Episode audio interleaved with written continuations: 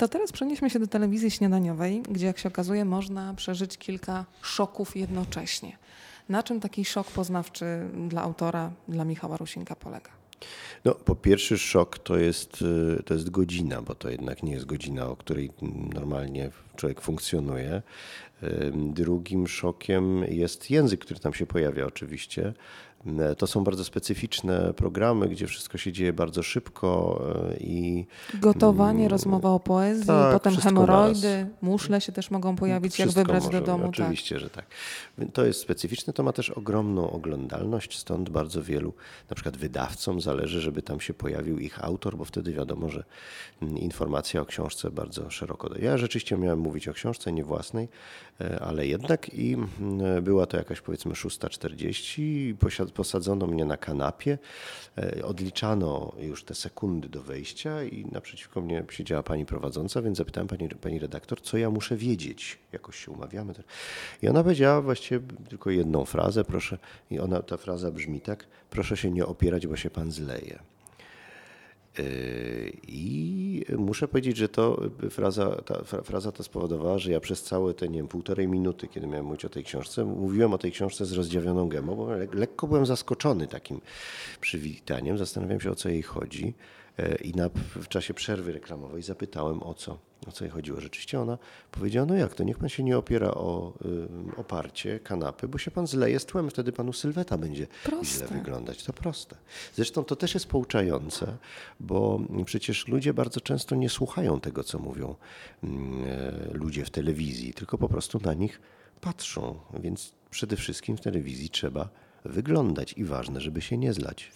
Ale to prawda. Pamiętam, że po telewizji zawsze otrzymywałam maile typu ładne pani miała szpilki, a po audycjach radiowych jednak jakieś odzew dotyczące treści. Tak, nie o szpilkach nie, ale skoro jesteśmy przy anegdotach dotyczących telewizji śniadaniowych, y, ugryzł mnie kiedyś jeż o imieniu Iglikos.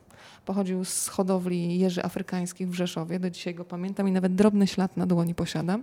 Program dotyczył najdziwniejszych zwierząt, jakie warszawiacy trzymają w domu.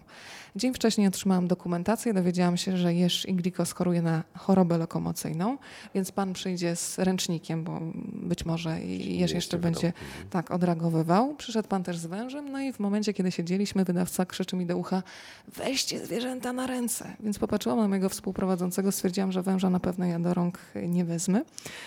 Też tak dość ciekawie to zabrzmiało, natomiast y, zajęłam się tym jeżykiem. Starałam się go głaskać po tych igiełkach. No i w pewnym momencie w programie na żywo ten jeżyk wbił mi się w rękę.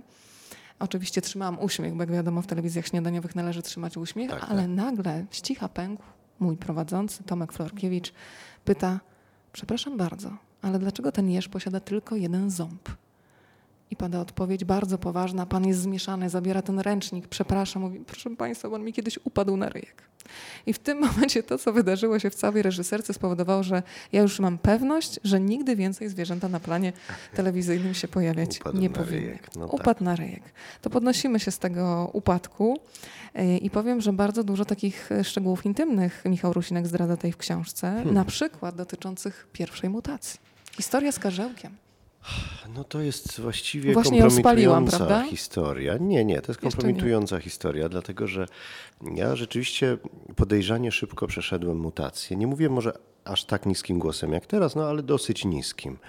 E, a wyglądałem, postury byłem nikczemnej jeszcze. Wtedy wyglądałem, no byłem dzieckiem w jakimś piątej Nie, to klasie. co teraz? Piątej klasie. No teraz też, ale no powiedzmy, że już siwizna trochę mnie tłumaczy. Ale chodziłem do szkoły podstawowej, gdzie było takie towarzystwo mięszane również, y, powiedziałbym, z różnych grup społecznych. I moi koledzy z klasy ósmej prosili mnie, żebym ja z tym moim głosem chodził do mm, sklepu monopolowego, dali mi, dawali mi odliczoną kwotę e, i kupowali im e, jakieś napoje alkoholowe, na jakich im zależało. Więc ja przychodziłem, mówiłem, poproszę pół litra stołowej. Pani ekspedientka pakowała, w ogóle bez mrugnięcia okiem, wszystko się udawało. Byłem bardzo popularny wśród starszych kolegów, to się jednak bardzo rzadko zdarza. E, I za którymś razem były dwie panie ekspedientki, ta, ta poprzednia i jakaś taka nowa. Nowa była trochę zdziwiona tym, co się dzieje i że ona mi sprzedaje, więc tam ta, ta stara, że tak powiem, nachyliła się do niej i powiedziała scenicznym szeptem: To jest taki nasz karzełek.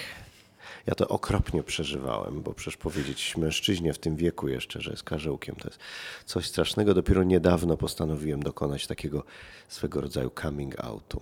Kanapa, wydrzyzgi i historia Michała Rusinka. Ciekawe, jaki swoją drogą byłby het tak zwany.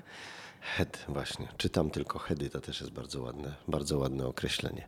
Nie, nie, ale nie wnikajmy może w moje skomplikowane dzieciństwo. Nie ocenię książki po okładce, więc tego robić nie będę, ale jednak patrzę na okładkę, bardzo mi się ona podoba. E, tutaj zdradza też dużą sympatię do kotów i zastanawiam się, czy te łopatki, o których e, piszesz w jednym z felietonów, znalazły właściciela, bo podobno miałeś kilkanaście łopatek do żwirku dla kota. Skąd tak bogaty zbiór? Hmm, dlatego, że hmm, kupowałem no, żwirek, jak to wszyscy właściciele e, kotów kupują. E, I mm, producent tego żwirku, e, sprzedawał wszystkie te większe przynajmniej opakowania, dając w gratisie, i to jest to słowo, na którym mm, się e, pastwie, łopatki do, do żwirku właśnie. Więc ja pytałem, czy można, bo ja już bardzo dużo mam tych łopatek, czy można kupić ten żwirek bez łopatki, bo ja nie chcę tego tak zwanego gratisu. Ale okazało się to nie, niemożliwe. Szczerze mówiąc, po publikacji tej książki dostałem już kilka maili z taką propozycją, że chętnie ode mnie odkupią ludzie te łopatki w ogóle. No, pytam, bo być może ktoś będzie zainteresowany. One były szczerze mówiąc łamliwe, więc tak prawdę powiedziawszy, to one się gdzieś tam wyłamały z życiorysu. No to wyłammy się też z konwenansów i powiedzmy o pypciach pojedynczych już w zasadzie mówiliśmy, ale istnieje też coś takiego jak y, pypcie, które tworzą wręcz wysypkę, zdrobnienia. Y, coś, co podobno w Krakowie cieszy się bardzo dużą popularnością, chociaż w Warszawie też. No, na kawkę się chodzi oczywiście. Chlebuś albo chlebek się kupuje. Pieniążki są. No, z pieniążkami bywa różnie. Są tacy, którzy uważają, że wszystko się zdrabnia oprócz pieniędzy. E, nie ma właśnie. Ja przytaczam taką historię mojego znajomego, mm, e, który mm, e, przyjechał z Izraela, nauczył się w ogóle języka polskiego, bo akurat w domu się nie mówiło, chociaż częściowo z polskiej rodziny.